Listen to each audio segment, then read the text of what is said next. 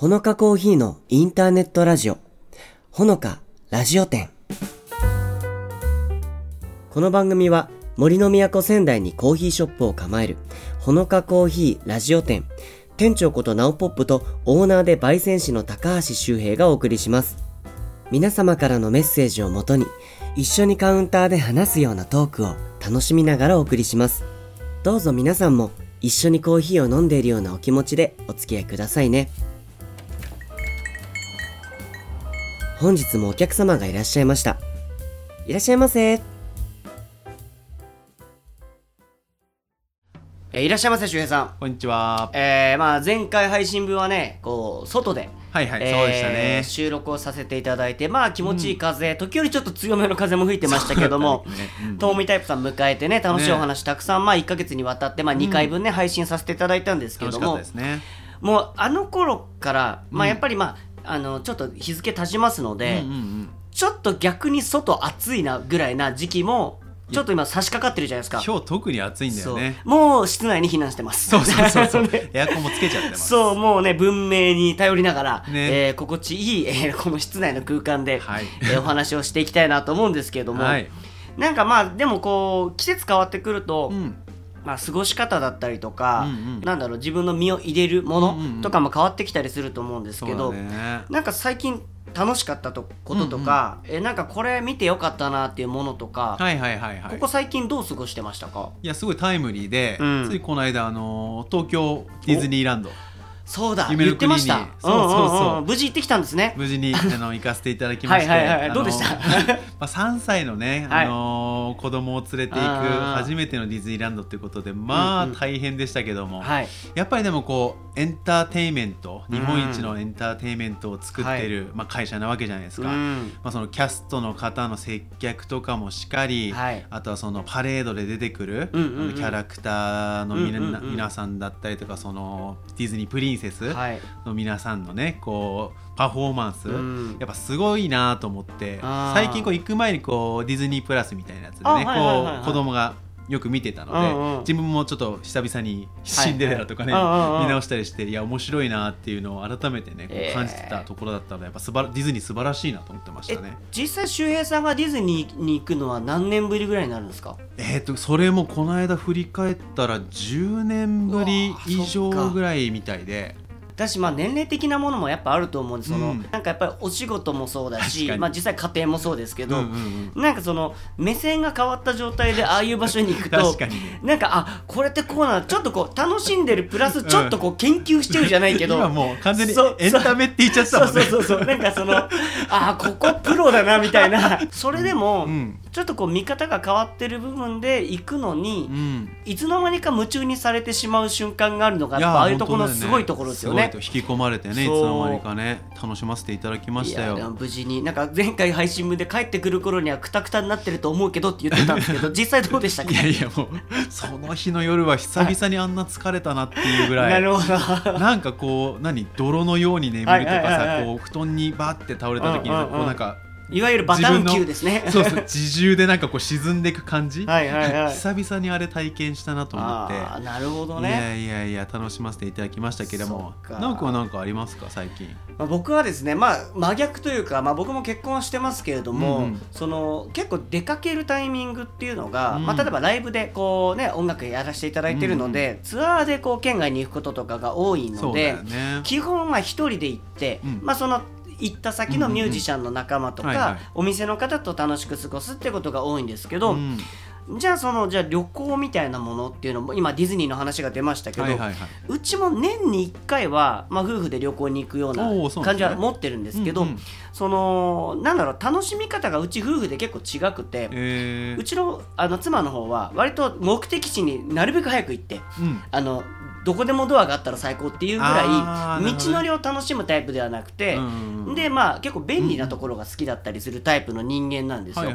僕結構真逆でうん道のりを楽しみたいとか、不便なところを楽しみたいっていうところがあるので、その1年に1回以外の旅行は結構僕一人で行ったりするんですけど、そのまあ旅行というまで遠出ではないんですけど、この宮城県の石巻にある田代島ってわかります？ああこの間インスタでね急に突然思い立って言ってた思い立って離島に行ってきたんですよ。すごいね。いいチョイスだね。猫島って言われてるぐらい、うんうんうん。うんその人口が多分有名ですね。そうこの間お話ちょうど実際現地の方とお話ししたら、うんうん。昔はこうネットだと50人ぐらいで出てたのが、うんうん。今はもっと減ってるよって話を聞いてそんなで少ないんだ。猫の数が多分百何十匹ぐらい猫がいるっていう島なんですけど、最近あの写真撮ったりとか動画撮ったりする機会も増えてて、まあ、動物大好きなので、はいはい。もうなんか自分からその 猫がいるところに飛び込もうと思って、はいはいはい。あのワンちゃんの場合はお散歩に出かけるとうん。犬散歩してる方に出会えるので、はい。ただ猫の場合って散歩して猫に出会える可能性って結構低いのでまあそうだよね。そんなに多くないから、まあ、自分から多いところに行こうと思ってうん。行ってみたんですけど、うん。いや楽しかったですね。えー、だからなんかその本当にまあ人慣れしてるのもあって全然こうね。逃げてったりそんなにはしないのでうん。目の前で見れたりとかっえーていう意味で僕はもう単独行動の小旅行を楽しんできました。うん。まあ、気楽だよね。なんかね。一人の旅行っていうのもね。そう、うんうん。まあ、今回ねこの配信分も、はい。早速なんかお便りが来てるみたいなので、うんうん。ちょっと読んでいただいてもいいですあかはい。今回初めてねお便りいただきました。ありがとうございます。コムジュンさんコムジュンさんありがとうございます。はいえーお住まいのエリア白石市。はい、えー50代の方ですね、えー聞いてみたいトークテーマということで休日のコーヒーの楽しみ方、お。えー休日に家にいる時は時間を問わず楽しんでいます、勉強の合間やほっとしたい時に飲むコーヒーは最高ですね、うんということでね、うんお便りいただいてますけども、ね、休日いい休日ねあのコーヒーがあると過ごせるんじゃないかなと思いますけどね。うん。うんうんどうですかねコーヒー休日飲むコーヒーまあ、私仕事でねコーヒーの仕事やらせてもらってますけど休日飲む時ってうん。割となんか適当にやっちゃうことが多くてちょっと余った豆とちょっと余った豆ブレン ちょっと量が1はいはいはいはいはい杯分2杯分には満たないなっていうのを適当に混ぜてそのその瞬間だけのブレンド作ったりしてます。え通常そのよくあるブレンドって言葉コーヒー屋さんだと聞くじゃないですか、はいまあ通常だと何種類ぐらいのお豆が混ざってることが多いんですか？大体2から4ぐらいじゃないですかね。2から4、うんうん。ってことはじゃあまあ変な話4と4のやつを今やったら 8種類ってことですよね。なかなかそれはやっぱ普通だとない混ぜ方ってやることですもんね。意味もあんまりないからね。やらないんだけどね。そうか。でもまあその時のねまあお店では逆にやらないようなうんうん。方法でやってみてまあそれってまあ変な話。これはあ、意外とうまくいったなとか、ね。まあこれはやっぱり合わないよねみたいな、うんうん。なんかいろんなそうそうそう。休みだからできることですよね。なんとなくこうセオリーであったりするんですよ、これとこれ混ぜたら美味しそうだなみたいなやつ、ただはいはい。うんうんうん。4種類なんか半端な豆があるとしたら、全部混ぜちゃうっていうよりかは、これとこれ相性良さそうだからこれとこれだけ混ぜちゃおうみたいな感じでやって、あ美味しかったとかいやちょっといまいちだったなとかをなんか休日だからこそ休ね日だからこそ気楽にやってますね。僕はもうなんかもう休みの日はうん自分で入れないことが多くて僕ー割と平日なんですよ、自分で入れるのは平日っていうかまあお家で仕事することが普段平日は多いので、うんうん。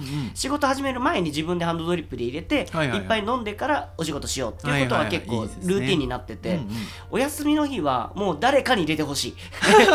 だから大体お店行っちゃうことが多くて、はいはいはい。なので僕はもうお店のそのまあほのかさんもそうですけどそのコーヒーを飲むってことが多いです。でもなんかその今ワードの中でというか、そのコーヒーのたなんか楽しむ瞬間、はいはい。なんかお勉強しながらみたいなありましたね。ワードがあったんですけど、大人になってからだってね。50代ですよね。ね50代って書かれてますけど。何かの勉強逆にその何の勉強してるか教えてほしいですね今そうですよね。大人になってからこう、改めて勉強するっていうか、興味が芽生えるってやっぱりなかなかねね。あのまあ共感はもちろんありますけど、うん。なんかなんかあります？大人になってから、あの興味を改めて持ったこととか、うん勉強してきたこととかしたいこととか、まあ、僕はねやっぱりでもその配信ライブとかをやっぱここコロナ禍でするようになった時にそうね。でそのまあなんだろうタイミングで改めてうん。本当に鳥を撮るだけのために使ってたカメラのうんうんうん。触り方とか、まあ、映像で使うにはどうするかっていうのは、改めてやっぱこの期間ですごくいろんな人に話を聞いたり、うん。まあ、ネットでいろいろ情報収集したりして、はいはい。改めて勉強した部分はやっぱり結構ここ最近だと一番カメラが多くて、うん。なんかその流れから言うと、うんうん僕最近その野鳥はあんま撮んないんですけどそれこそワンちゃん猫ちゃん撮ることが多くて。でその中で、うん。その写真を撮るに収まらず今興味あるのがあって、ドッグトレーナーの資格をドッグトレーナー。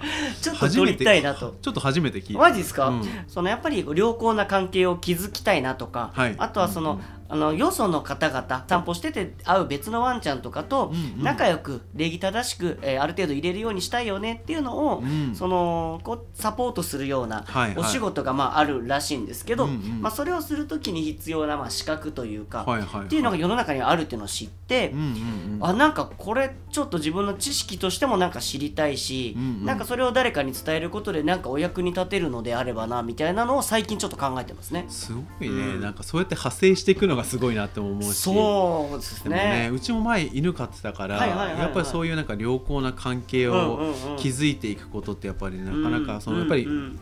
い住宅がね密集とかしてるとさ、ね。やっぱりうん。なかなか自分たちで暮らすってことできないと思うので、うん。まあ、ご近所の方だったりとかね、やっぱりその吠えたりするとそうそうねやっぱうん。り飼い主としてはねね。すごく死活問題というか大切なとこだよね。うん。だからそれをなんか、まあ、うちはね犬いないですけど、うん。なんか例えばワンちゃんの写真を撮るときに、うん。なんか困ってる方であればあこういうことするといいですよみたいな一言会話がもう一つできたらいいなっていうのもちょっとあったりして。ちょっとしたね。そうそうそう,、うんうんうん。え周平さんは逆になんかあります？えー興味を持つうん。持ったこと、大人になってから、うんうんうん何ですかねうーんやっぱ、うん。いつもこんな話になっちゃうけど、あの健康だよね。いやいやほん朗らかに生きていくための。いやいやうんうんうん。本当最近そうであのやっぱり今やってるのはジョギング。ああなるほど。ジョギング結構本格的に今やり始めてて朝っすか？朝ですね、うんうん。3ヶ月4ヶ月ぐらいになるんですかね。朝6時ぐらいに起きて、はいはいはい。それこそその川沿いをね、うんうんうん。あの走ってるんですけど毎日、はいはい。毎日じゃない週に3日ぐらいか。あでもいいっすね。2日に1回ぐらいのペースね、走ってるんですけど、まあ30分ぐらい。うんうんうん。毎朝走ってるとだいぶねこうその日の過ごし方というかあはいはい日気持ちがすごい穏やかな状態で過ごせるっていうのと、うん。ご飯食べるとすごい眠くなったんですけど。おーまあ、そうか満腹中枢じゃないですけどちょっと昼寝したいなとかねそうはいあなんですよね。りますよね。そういうのがだんだんなくなって一日通して結構体力がね、ついてきたっていうのがあってなるほどなるほど。でだいぶこうあと無心になれるのいいですね。何でもそうですけど確かに。大人になってくるとありません。こう無になりたいみたいな。何かしら情報が頭の中でこうずっとぐるぐる回ってあれしようこれしようとか考えちゃいますもんね。そうなんですよね。こううん走ってるともうこう息切れとかもしてくるんでうん。もうそれのことしか考えられなはいみたいな状態が最近はそういうなんかあとその脳のメカニズムさっきねちょっと打ち合わせの時にも少し話してましたけどうん。こう有酸素運動が脳にもいいみたいな脳のストレスも軽減してくれるみたいなのもあって、はなんかそういう運動と医学みたいな、うん脳科学みたいなのを組み合わせる部分は最近なんかちょっと興味がね湧いてきましたね。えーまあ、なんか僕もきもう聞いたことあります。朝最初に、うんまあ、散歩でもいいから、うん。有酸素運動をしてから一日を始めると、うん。すごく夕方とかそのいわゆるお仕事が終わるような時間まで、頭の働きが良くなるっていうのは聞いたことあって、うんうんうん。まあ、それを今実践してるってことですね。だいぶね体感値としてねあの実感してますね、え本当はコーヒーとかも多分直前に飲むと、その代謝とかも上がってるのでいいかなと思うのでそれをね今後ちょっと試してみたいなってところですね。なるほどね。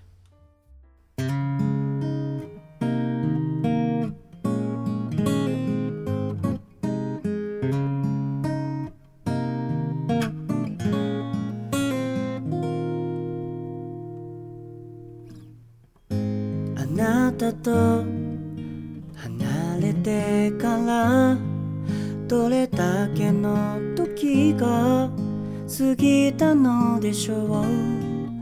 今日の空も泣き顔で屋根に響く雨音切なくて。この窓から見える景色は今もあの頃と同じままで色あせてゆく。写真だけがあなたを遠い過去に感じさせる。あなたと二人なら触れた言葉でさえ夢見た一つだった。笑い合えた。ああ降り注ぐ雨はやがて。音も立てずに消えてゆくの。優しい声笑った顔泣き顔さえも今頃になってなぜ愛おしくなる？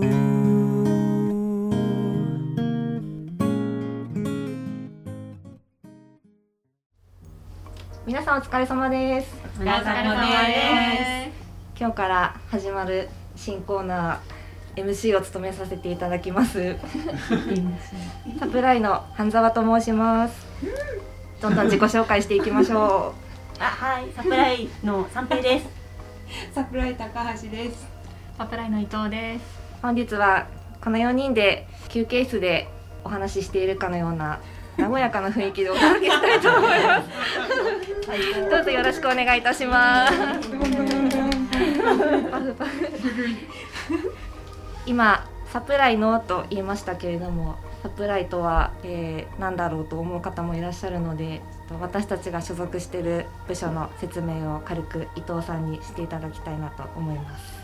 はい、えーサプライの業務内容についてですが、えー私たち、えー全国におります通販サイトでご利用いただきましたお客様や卸先様への商品の梱包発送作業とはほのかコーヒーの各店舗への商品のお届けを行う業務を行っております。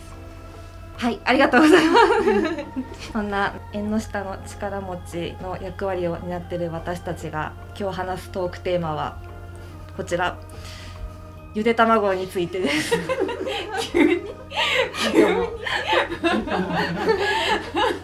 休憩中っぽくていいと思うありがとう。ぽい。なんでゆで卵の話するかじゃあ三平さん言ってもらっていいですか？すごい投げられた。なんでゆで卵の話？あでもそもそもなんでゆで卵の話になったの？あの時。あの時。そう。あの時ね。その時は私いなかったのわかんない。んだよそうかそうか。そうか。なんで？休憩室で、えーうちのスタッフがゆで卵を持ってきていて、殻をカンカンカンって割って食べてたんですね、なかなかいないじゃないですか。あのおみ仕事の職場に生卵間違えました。ゆで卵を持ってくる人。ゆで卵を持ってきて食べてる人を職場で見ることってなかなかないと思うのでそれを見そこからゆで卵をどういうふうに食べるかみたいな話になったんですね。うん。なるほそうなんです。剥いて手でその食べてる子を見てすごいびっくりしてて、手で食べてることにびっくりした。びっくりしてて、私普通だなと思って食べてたんですけど、あんまりなんとも普段の光景。そう普段私普通だなと思って見てたんですけど、すごくびっくりされてて、からのねそういう話そうなんですね。そうそういう話になったんですね。私が休憩に行ったら「ちいちゃんゆで卵どうやって食べる人? 」って突然聞かれてなんで突然と思って「え殻割るよね」っていう話。いやそこそうじゃなくて殻割ってからどうやって食べる？え？逆にみんなどうやって食べるんだろうと思ってそこからね私とさやかさんは一緒だったんですよね。ワイルド食いそう。ワイルド食い。ワ手で持って塩をつけてそのまま口へ運ぶというワイルドな。でもね一般的だと私たちは思っているがしかしそこからですよ そこから半沢さん私は、えー包丁でまず半分に切ります。その後お箸で食べる、えー chopstick style。ね初めての chopstick style を、はい、ででもそこで話は終わらず。そう。斜め上を行くそうサプライのにはいたんですね。春さんはちなみにどういう風に食べます？私もその時休憩室に入ってまいちゃんに「ゆで卵どうやって食べますか?」って言われて「え食べない? 」なんでそんなこと聞くの？食べない？トークテーマ終了。チーエンド。ゆで卵自体ちょっとそもそもあんまりでちょっと半熟派なのでそのハンディだろうが だろうがなんかそういう食べ方をそもそもしたことがないなと思ったのではい。食べない。回答からちょっとなんかざわざわしたんでそこから来る人来る人ねみんなどうどうしてるのどうしてるのっていうことをみんなに聞いてね回っててね。おおむねハンディスタイルだったね。そうね。はい。ワイルドスタイル。うちはあの女性が多いですけどほぼえワイルドスタイル。えでしたね、はい。ちょっと仲間にはまだ出会えてないですね。そうですね引き続き調査していきたいと、はい。そうなんだ。できればおでんのおでんの煮卵は黄身を溶かすかどうか問題も調査したいです。それはまた別のトークテーマ。あの次回。おでんの会とかでおでんの会おで別の店舗の人にちょっと話してもらったりとか自己紹介の時に入れてもらえるといいですね。私おでんおでんの卵を溶かです。確かに時計で親近感ね感じるからね、あ一緒一緒だっていう。できれば白滝をほどくほどいて麺スタイルで食べるかも知りたい。す。ごい。本当に興味ありますか？面白い。いいですね。あのなんか全然関係なく最近すごく暑くなったじゃないですか、はい。であの私はこの寝苦しい夜を皆さんはどのような格好でお過ごしになっているのか、はい、お過ごしになっているのか気になっておりまして。あの高校のジャージなのか。はたまたあのシルクのパジャマなのか。シルクはパジャマなのか。な,、うん、なのか、うん。T シャツに短パンだよなのか。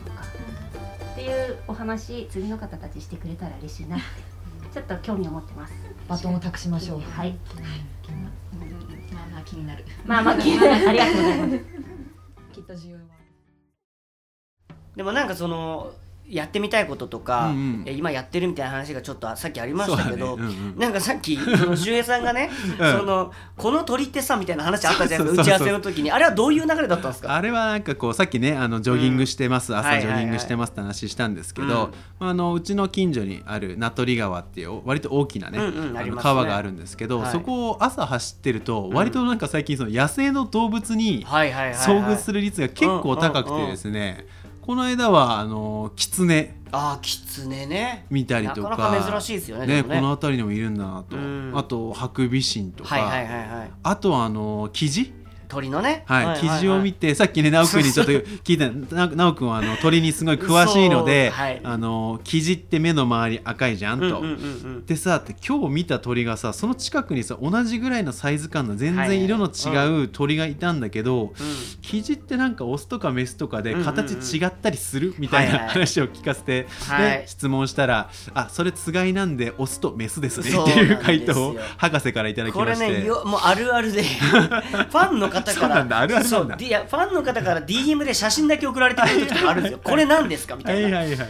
やっぱ鳥そうですね。でうん。僕の今うちスタッフも何人かいて、はいはい。一緒にこう移動する時とか、うんうん。やっぱ最初はそのあれだったのは僕と一緒にいると、僕はもうちょっと目がもうおかしなぐらいうん。鳥が目に入るようになっちゃってるので、すごい。運転しながら「あ今ノスリータ」とかこう言っちゃうんですよ その鳥が鳥の名前を。それ何ですかからやっぱ始まるんですけど、うんうんうんうん。あこのあそこにいる鳥がそのなんとかっていう鳥でねみたいなのを言うと、だんだんその本人たちも私生活で なんか最近めっちゃ鳥に目がいっちゃうんですけどみたいな。る。気になってくるんだよね。そうそうそう。そう。あなんかその楽しいですよ。まあね僕はもう興味を人に持たせる能力を。いやいやもう成功してますね。だいぶ持ってますね。野鳥に関してねなんかもし気になる方はぜひね僕に DM いただければお答えしますのでね。よろしくお願いします。でなんか今日の配信分、この収録スタートするときに、はいはい。まあ、お便りもねありがたいことに来てましたけどそうですね。なんかほのかスタッフさんからそうですね。なんかトークテーマというか、うんうん。なんかお話が出たってことなんですけど。そうなんですよね。あの新しく入ってきてくれたあの、うん。スタッフの子からいただいた質問なんですけど、まあ、何かをこう決断とか、はいはい。あの判断するときに、うん。まあ、自分の中で基準となるうん。こう指針、はい。価値観みたいなのって、うまあ、どんなものを皆さん持っているのかなっていうところが気になるということで。んなるほど。なかなか急に深いテーマ。そうですねなんだろうな僕はでも、もうまあ、言ってしまえば一人の事務所個人事務所でまあお仕事をしててで自分がこう人前に出させていただいて歌を歌うっていうのが、うん。まあこうお仕事の比率としては大きいので、はい。なんか結局その決断っていうのがうん。相談っていうのがまあそんなにないじゃないですか。もちろんなんかこう組織で何かを進めていくようなイベントとかうん。っていう時はこうみんなで話し合ったりとか、はい。その取引業者さんとかがいたりすればこう先方さんとお話をしてっていうのはもちろんあるんですけど、例えば自分がどこのライブに出る例えばライブのあのありがたいことに同じ日にはい。3つぐらいライブのお誘いが来たとするじゃないですか、はいはいはい。やっぱり体1個しかないからうん。1つ選ばなきゃいけないっていうこう決断は常々あるんですけど、ええええ基本的には、まあ、うん。もちろんこう内容とかはいろいろあるんですけど、ん。論理的に考える時ももちろんあるんですけど、え一番の決め手は口角上がるかですね自分が。そあこにー自分が気持ちをよしこのライブ出させてもらいたいなってなった時のその口角の上がり具合を自分の中で、あすごくいい気持ちでというか、楽しみで自分がなるなっていう方向になるべく舵を切るようには僕はしてますね。なるほどうん。ね確かにやってみてね。楽しくないと続かないし、そうまあ最悪どういう結果になってもそのね口角上がって楽しめるのであれば、うん。ね。その納得感は得られるっていうところは確かに分かりますね。周平さんは決断する決め手ありますか？私は結構あの石橋叩いて渡るはいはいはいはい。タイプうん。のような気がしてるので、うん結構あの一石二鳥とかはいう言葉がやっぱり好きで、これをやることによって1個得をするだけではなくて、あの2個得をするとか派生する可能性とか。そうですね、そっちを考えることが多くて、なんかやる時とかも、まあ、うん。自分だけじゃなくて、うん。まあ、三方よしみたいなね、自分だけじゃなくて相手もよくてその周りにいる人も良さそうなことだったら、なんかこう受け入れても、まあ、続きそうだなとか、ううん。まくいきそうだなみたいなところの、なんかそういう1個だけじゃなくて何個かこう成功する要件みたいなのが全部クリアできてるやつをなるべく選ぶように、まあ、重大な決断の時はですよ。ああなるほどね。今日何食べようとかは割と,、割と適当に。ね。そうですね。今日何飲みたいかなみたいな。お酒に合わせるみたいな感じで決めますけどちなみにこのトークテーマを投げかけてくれたその新しいスタッフさんって今お話ありましたけど、うんはいはい。いいつからこう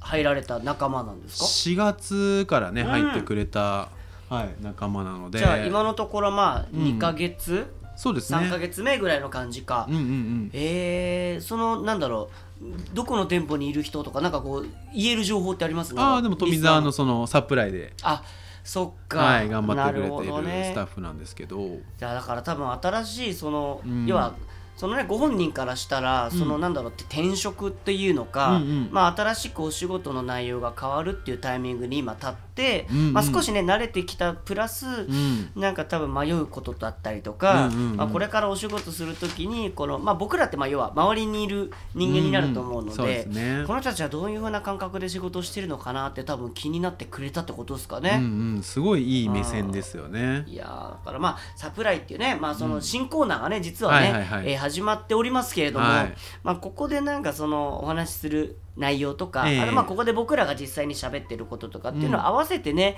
なんかもうほのかさんの雰囲気をね新しく伝えていくなんか一端になっていけたら嬉しいなと思うのでね。ぜひねこの番組全体像もそうですけど、ん。新コーナーもぜひね楽しんでいただけたら嬉しいなと思います。はい、はい、ということで PR コーナーですが、はい、まあもうね番組もなんだろう2年目にはい、入っていて、はい。えーまあ去年の今頃のねこう配信分アーカイブで聞けるので、うんなんかこう1年前どうだったかなとかこうね遡ることもできるんですけど、この時期がやってまいりました、はい。周平さんからお願いします。はい、富澤本店、はい、えー、21周年ということで、おめでとうございます。ありがとうございます。この時期ですね。そうですね、ん。あの今回も周年祭をはい、6月の9日金曜日、えーはい。あと10日11日と、はい。土日で、えーやらせていただきます。金土日3日間と。そうですね。実際オープン日としてはどこがピンポイントなんでしたっけ？えっ、と15ですね。15か。じゃあちょっと、はい。あのフライングではありますが、まあね時期的にちょうどいい週末で3そうですね。日間開催されるっていうことですね。はい。形でどんな内容ですか？えーとですね、やっぱり、ま、毎年大好評の、うん。えー、と企画ということで一番目玉はあのー無料の。無料のってはい。パワーワード出ましたけど、そうですね。無料のみんながテイ大好きテイクアウトのコーヒーを、はい。はいあのー提供させていただきます。これってあれなんですよね、はい。そのいくら以上お買い物したらとかじゃないんあ一応今回はいあの設けさせていただいてまして。設けましょう。ははい。いあのさすがにということで。はよかった。はい。い。えっと一応でもそれでもうん。500円以上。えーっとじゃあまあ、はい。何かコーヒーとか何か。ちょ何っとお土でもいいです。産品とかを、はいあのご購入さしていただいたり飲食もうお気持ち。していただいた方はもうサービスでコーヒーがテイクアウトでついちゃうよと。何かしら買っていただもうお気持ちをいただければはい無料で。限うん。1日限定100杯ということでねやらせていただいておりますのでまあはいなるべく早くうんうん。あのご来店いただけると嬉しいかなというところでまあ大体のところで100杯という形なので、あのいらしていただいた方ギリギリで飲めないということはございませんので、はいあのご安心いただければと思います。あと目玉で、ははいい、あのその他いくつかご用意しておりまして、うんうん。えっ、とジューンブライドというあ。周年祭限定の6月のね、はい。これはね。うんうん。そちらのコーヒーが 200g で1200円。はい。はい、あとは大人気の、えースコーン5個セットで、えっ、と1200円。はい、だいぶね300円以上ディスカウント、そうですよはねい、になりますので、まあ、そのあたりをちょっと目玉にその他には、うん。まあ、あのご飲食のメニューなどお得に提供させていただく予定でございましたので、あはい、お誘い合わせの上ご来店いただければと思います。ーいやー本当にでもだからね今年は仙台駅店のオープンだったりとか、うんはい。まあ、新しい流れもここ数年ずっとねね。ほのかさんも続いてるとは思うんですけれども、はい。やっぱり根本はこの本店富澤本店からやっぱり全てが始まってると思うので、うんうん。まあ、おなじみの皆さんはもちろんこのタイミングでね今まで行ったことなかったよって方も、はい、あの富澤本店にも足を運んでいただけたら嬉しいなと思いますので、はい。ぜひお誘い合わせの上そしてお一人様でもご来店お待ちしております。はい、お願いいたします。えしさんあの今回分もね、はい。あのそろそろ閉店の時間なんですけど、はい、実は僕もちょっとだけ PR してもいいですか？あ、もちろんです、もちろんです。あのまあ、いつもだとどこどこでライブしますみたいなことをラジオとかでお話しすることが多いんですけど、はい。あの今回初めての試み、まあ、今回の配信分でもちょこちょこ匂わせていたんですが、まあ、最近そのカメラでいろいろしていく中で、うんこう動物、まあ、その野良猫とかワンちゃん散歩されてる方の写真あとはもちろんずっと続けてきている野鳥とかのうん、写真を撮ってきたんですけど、ええええええこの度ですねあの初めての写真展が決まりました。おお、おめでとうございます。もうこのねあのほのかさんの、えーパッケージだったりあの番組にもね出ていただきました中川和俊さんはい、がその一番町仙台市の一番町で「おととえ」というオープンギャラリーを持ってるんですが、はい、中川さんに協力していただいておー。6月13日火曜日から6月18日までの日曜日の6日間ですね。えこの「おととえ」で写真展をささせていただきます。素晴らしい。えー彩りはいつもすぐそばにっていうタイトルで、まあ、本当に僕が散歩しながら撮った写真がほとんどなので、うんうん。えーまあ動物の写真景色の写真が中心なんですけれども、えーこの写真を皆さんに見ていただこうという、えー機会を作らせていただきました、うん、えー午前素晴らしい。11時から、えー午後7時まで基本的に毎日僕います。おお、すごいね。えーなので、えーもし来ていただければ、まあ、見ていただくだけではなくて、まあ、そのなんだろう全てフリーなんですけど、うんあの来ていただいた方の記念撮影をその場でしますよあ、とすごい。あの素敵なギャラリーなので、うんうん。まあ素敵なギャラリーの中の好きなポジションに立っていただいたり座っていただいたりしてあのそれももうなんだろうフリー投げ銭みたいな形で、ええ。あの投げ銭箱だけを置くような形のシステムなので、うん。えーまあ、撮らせていただいてその場でデータでお送りしたりとか、えーあとはフォトブックとか、まあ、実際写真をお家でも飾りたいと思ってくださった方向けの販売とか、はい。いえーまあ、いろいろと準備させていただいてて、最終日18日の日曜日にはその僕の,、まあ、あの一応ミュージシャンが本業というかええ。元なので、その場で生音でライブを3時から4時の1時間させていただく時間も18日日曜日には、えー用意しておりましてそこでは中川和俊さんにもライブドローイングって言って音楽に合わせて絵をどんどん即興で描いていくという、えーパフォーマンスもしていただきますので、ー。えーぜひぜひお誘い合わせの上13日から18日の,、まあ、あの見学プラス18日はライブも見ていただけたら嬉しいなと思いますので、よろしくお願いいたします。お願いいたします。詳しくはナオポップの、えーまあ、SNS とか、えー載せておりますのでぜひフォローしていただきつつ追っていただければと思います。いやまあこんな感じでねそれこそ新しいことも始めたくなるようなあったかい季節になってきましたが、えー次回6月後半分もですね楽しくお話ししていければなと思いますので、えーぜひぜひお付き合いいただければと思います。それではこの辺でお別れしたいと思います。しゅやさんありがとうございました。ありがとうございました。